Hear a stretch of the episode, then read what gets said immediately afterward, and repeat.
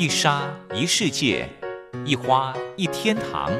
欢迎来到光华小学堂。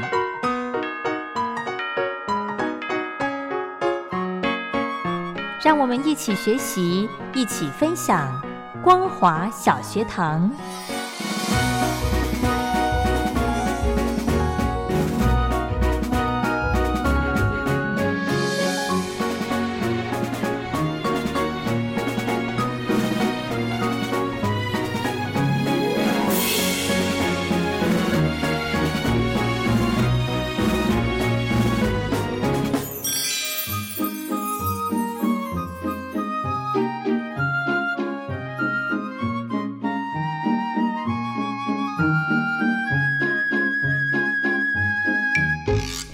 Hello，听众朋友，大家好，欢迎收听光华小学堂，我是黄轩，非常开心在礼拜四的时间为大家进行的流行小学堂，很荣幸的可以再度邀请到雷洛哥到节目中一起来分享大小事。先来欢迎雷洛哥，好，黄轩好，各位听众朋友，大家好。嗯，两个月前，嗯，哎，对，两个月前，台湾呢 有一个让我觉得。不可思议的事吗？都是问号，黑人问号，白人问号，就是一个。那我觉得说这什么？然后一直一直有新闻，我就说这又是什么？这又是什么？是就是鲑鱼之乱。刘六哥，你有你有印象吧？我有印象很深刻。嗯，然后有我有朋友那时候那一阵子去吃什么？呃，有些店它有在炒饭嘛，嗯，鲑鱼类的鲑鱼炒饭就缺货。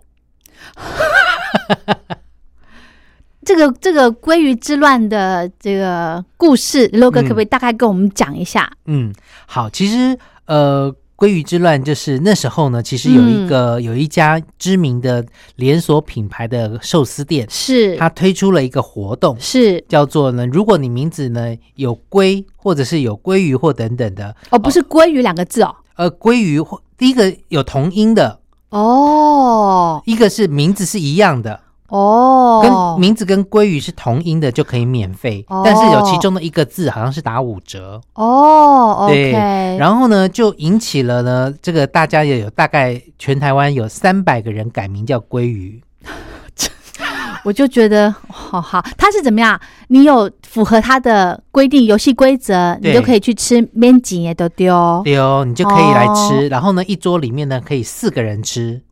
哦，不是只有你本人哦。对你那一桌的朋友，因为如果他这样每个人只占一桌，只有一个人的话，他的这个回客率会很低嘛。那他既然要做，就做大一点，就决定说，好吧，那就是呃，只要你这一桌里面的人呢，有一个。有一个。是鲑鱼，对，叫做黄鲑鱼。或雷鲑鱼，OK，就可以免费吃。哦。但是如果是有相近的音呃，相近的字或其中一个字，嗯，有龟或者是什么的，就是打五折。对，这其实听起来是蛮蛮吸引人、蛮好玩的。是，他可能业者会想说，这个吃免费的这个要有鲑鱼这两个字呢。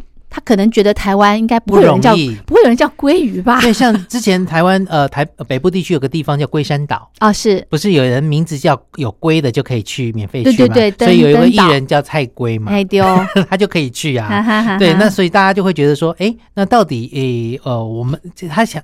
刚开始想说应该不会有人这样子嘛，是啊，所以就想到说，嗯，没想到，呃，台湾有很多人呢，一山还有一山高，就是利用一些法律上面可以改名的一些方法来达成他的心愿跟目标，是有多爱吃鲑鱼啊？是，我想这个应该不是业者他当初的一个。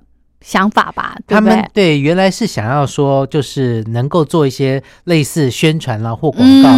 那有些人是看得到吃不到，但是这个活动因为台湾的这个法律的限制呢，就是看得到也吃得到。嗯，那于是有些人就去改了，最简单就是改鲑鱼嘛，雷鲑鱼、黄鲑鱼，就吃免费的就对了。OK，后来呢，有人开始那个字数，你知道名字。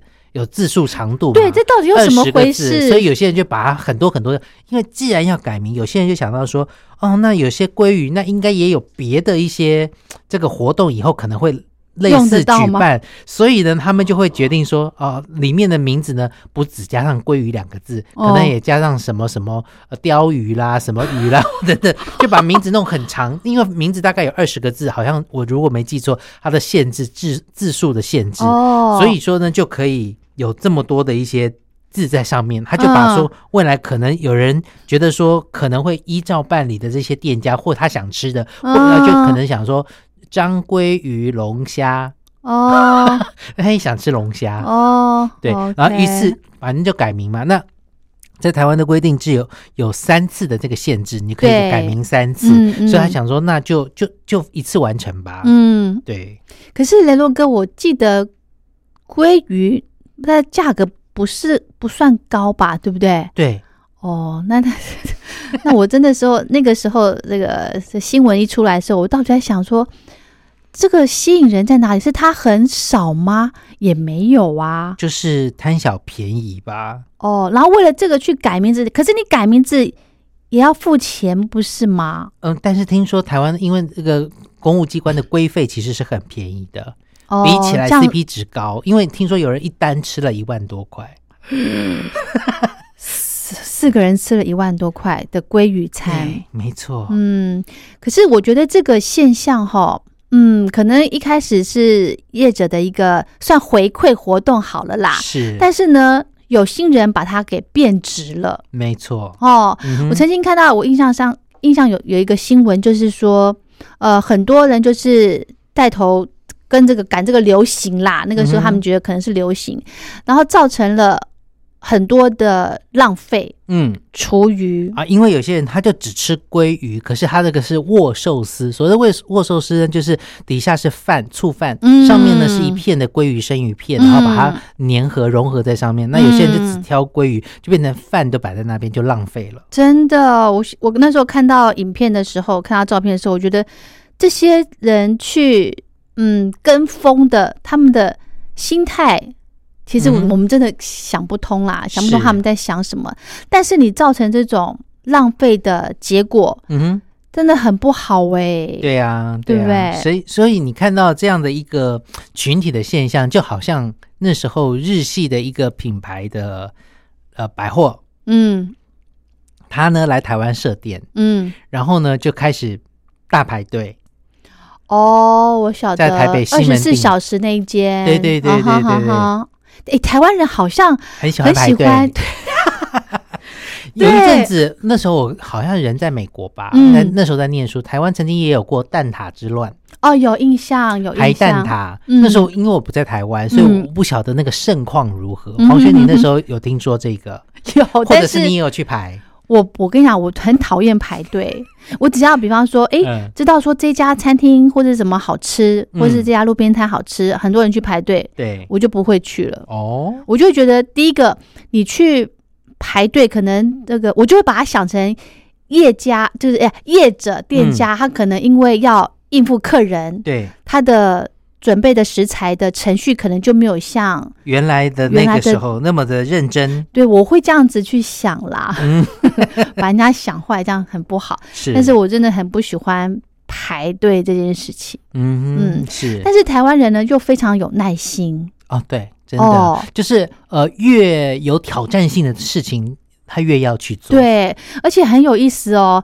呃，像我看新闻，有一些朋友就是因为想要去吃鲑鱼，可是他所住的这个县市呢，没有这家餐厅，是，他也甘愿坐个车，花车钱，花车钱去吃个也过瘾，这样子。对，但是后来也有很多后续的啦，有些人没有那个勇气去改名，因为其实，在台湾的法律后续还会有一些蛮复杂，而且发现都是。民国八十几年次、九十年次、八九十年次的这些年轻人会去改，就是还没有成家立业，可能还是学生哦，或刚出社会的人去改名字。那他们没有想到后续会有一些复杂的状况。嗯，就曾经有过呃新闻有写说，就是例如呃，其实他在出生的时候可能先取了一个名字，嗯，然后呢，因为他长大的过程当中呢，这个可能。常生病啦，不好养啊，等等的，那就去找人家算说啊，那是不是应该改个名字？有些人说名字里面缺水啦，缺什么啦，等要加什么，所以呢，于是乎就就已经用掉了改名的额度，他自己不知道。是，但是其实只要改名的话，在台湾户政机关里面的户籍成本是哦，都会记录你曾经在什么时候改过什么名，什么时候改过什么名。嗯嗯。然后呢，结果他才发现说哇。他的这个扣打用完了，嗯三次嘛，对不对？三次用完了。嗯哼，然后呢，呃，就有人说，其实也可以啦。如果说，呃，在同一个居住的区域里面，或其他兄弟姐妹里面，嗯有人有跟你同名的人，嗯。因为有同名的困扰，是，哦，像黄轩，然后有嗯。另外一个人也叫黄轩，嗯。然后呢，他觉得有困扰，那就叫做黄渤，哦。也可以。然后呢，就决定说，好，那既然两个名字装冲突在一起，人家叫黄轩的时候，可能会有两个人喊佑，哦。所以呢，就决定说可以改名。哦。例外的方法就是可以让你除了三次以外，还有这种改法。哦，是，，对，所以这也是另外一个方法。但是呢，就有很多人会呃开始很多很创意的名字，像我有个朋友姓白，嗯他呢他就他的这个身份证上面，他不是自真的去改，他只是说如果他改名，他会怎么改。他姓白，他叫做 白吃白喝 鲑鱼、鲍鱼、黑尾鱼，还有什么？看一下，他的名字很长，呃，黑尾鱼子酱、龙虾、明虾、帝王蟹、和牛、贵丁、鸡、伊比利猪、薪水小偷和库王，因为他在河库工作，对啊，雷洛哥，这是他在身份证上面的名字吗？没有，他说他如果改名，他会改这样，他没有那个勇气，哦因为我这朋友他刚结婚他老婆应该也不允许他做这么疯狂的事。真的真的很疯哎、但是有些人会因为自己的姓氏，就可以做一些好有趣的一些遐想，嗯因为他姓白，就是用白吃白喝鲑鱼。这个，哎呦，我应该怎么去去说？其实哈，嗯我觉得这个台湾那个时候的鲑鱼之乱，嗯，嗯，有什么样的一个有没有正面的影响啊？雷洛哥，你觉得？我觉得就是大家脑袋转的很快，我觉得真正的影响就是大家。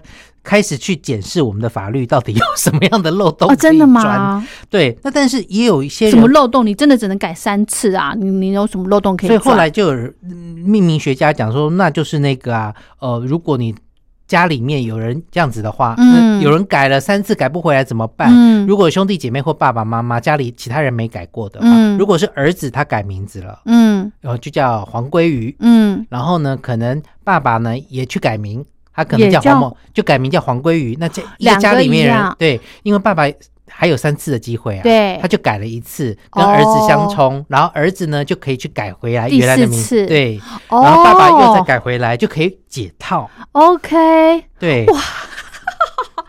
所以这个是允许的，这个是合法的，这是合法的了，所以就有人开始帮他们想怎么解套，OK。对，哎呦，好好玩哦！是啊，嗯哼，对，好，然后这呢，我们先休息一下，下个阶段继续再来聊这个鲑鱼之乱。欢迎回到光华小学堂。今天呢，非常开心的邀请到雷洛哥来跟听众朋友聊一个诶很有趣的话题。嗯，两个月前呢，台湾有一个鲑鱼之乱是，哦，我真的不晓得这个在乱什么，在红什么。真的，我一直看到就是大家改名字，嗯，然后看到了这个事件之后的一个不好的结果。是比方说，我上前面讲到的，嗯，造成了很多的浪费。是，但是我我不晓得这个当初去迷、就去去追这个潮流的这些朋友们，他们的心态是什么？对他们在想什么？我觉得是贪小便宜吧，就是说，是其实现在呃，很多人以前的贪小便宜，就是因为我收入不够，我量入为出。哦，可是现在有很多人的心态是占贪小便宜的心态，就是占便宜的心态。哦，他可能并不是吃不起这个东西，对，而是就是我抢到了，我就是现在只要就好像多年前我们去日本的时候，好像看到很多的东西就是独家限量，哦加上限量两个字的时候，有限量大家就想要抢，是。物以稀为贵，所以当这个东西有限量而不是毫无节制的供应的时候，嗯。他就觉得我抢到了，我就觉得我在人生的成就上面又迈进了一大步，我人生的一个成就又完成了一项。可是他并不是说让你吃一辈子呀，对不对？对，所以你你为了这个去改名字，嗯，据我的经验啦，我帮我女儿取名字的时候呢，哎、我可是很谨慎的呢。对，这就讲到说，其实，在呃所谓的台湾人或者是嗯。亚洲人、东方人，嗯在这个嗯。取名的时候，嗯。都是有一些些长辈的祝福的成分在其中。是是是，真的。像我嗯。特那时候给我女儿取名字的时候，哇塞，我真的好谨慎，嗯。因为担心到她的健康啦，是。未来的这个学业发展、人生发展，对不对？嗯有很多的期待在里头，哎，是，你为了这个，为了这个小小的鲑鱼，你把你的名字改掉了。其实台湾前几年每一年几乎都会做一些统计，就是哦，所谓的菜奇亚美啊菜市场啊嘿啦嘿，有有一阵子，有些名字很容易流行，叫雅婷的突然很多，哦。叫淑华的很多，哦。叫什么的很多，对不对？所以每隔几年都会有一些统计说啊，今年最菜奇阿米亚被命名最多的是什么？嗯。那一阵子可能流行什么，对，对不对？那鲑鱼应该是没有会流行啊，但是就会觉得说，其实刚刚讲到说，在那时候你帮小孩子命名，除了想很多之外，嗯你也要考虑到他后来在念书的时候，对呀，写考卷的时候，笔写名画对笔画太多的时候，像我有个同学，嗯国小的同学，嗯他的名字有四个字，哦，他是蒙古人嘛，复习哦哦，鲍蒙古人勃特克，啊，好好他听哦，他姓包伯，哦不是外国人那个爸爸，，OK，鲍勃特克，哦，，对，那就比较特别嘛，是啊是啊，感觉好帅哦，很帅气，长得高高瘦瘦的，是吗？哈对，OK，好，但是就会觉得说，他后来就是说啊，其实也不见得好，因为他每次要写很多字。哦，然后有些我有个同学姓林，嗯，三点水呃两两撇冰字边的那个林，哦哦，OK，藤上林下，他就叫是。凌云，哇，他名字超好的。真的哈，对呀、我还有一个朋友嗯。听过，就是他的名字姓他姓陈，嗯，成功的成，他的名字就叫成功，很好啊。对不对？对，好好玩哦。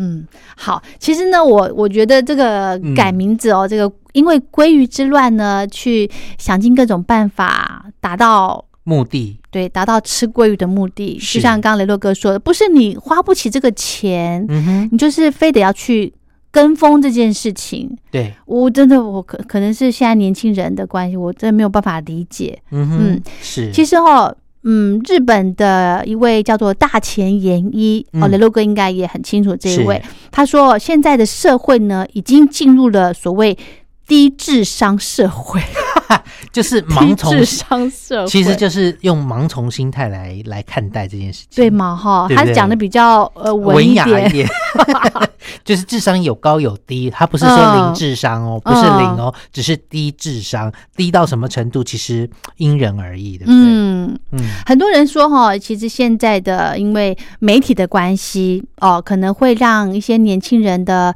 一些价值观或者是一些想法，嗯，会左右到年轻人的的这个这个想法上头。哎，是啊。嗯，就例如说，呃，第一个好像还有分三点，对不对？有嗯低低智智商社会有三个表征嘛。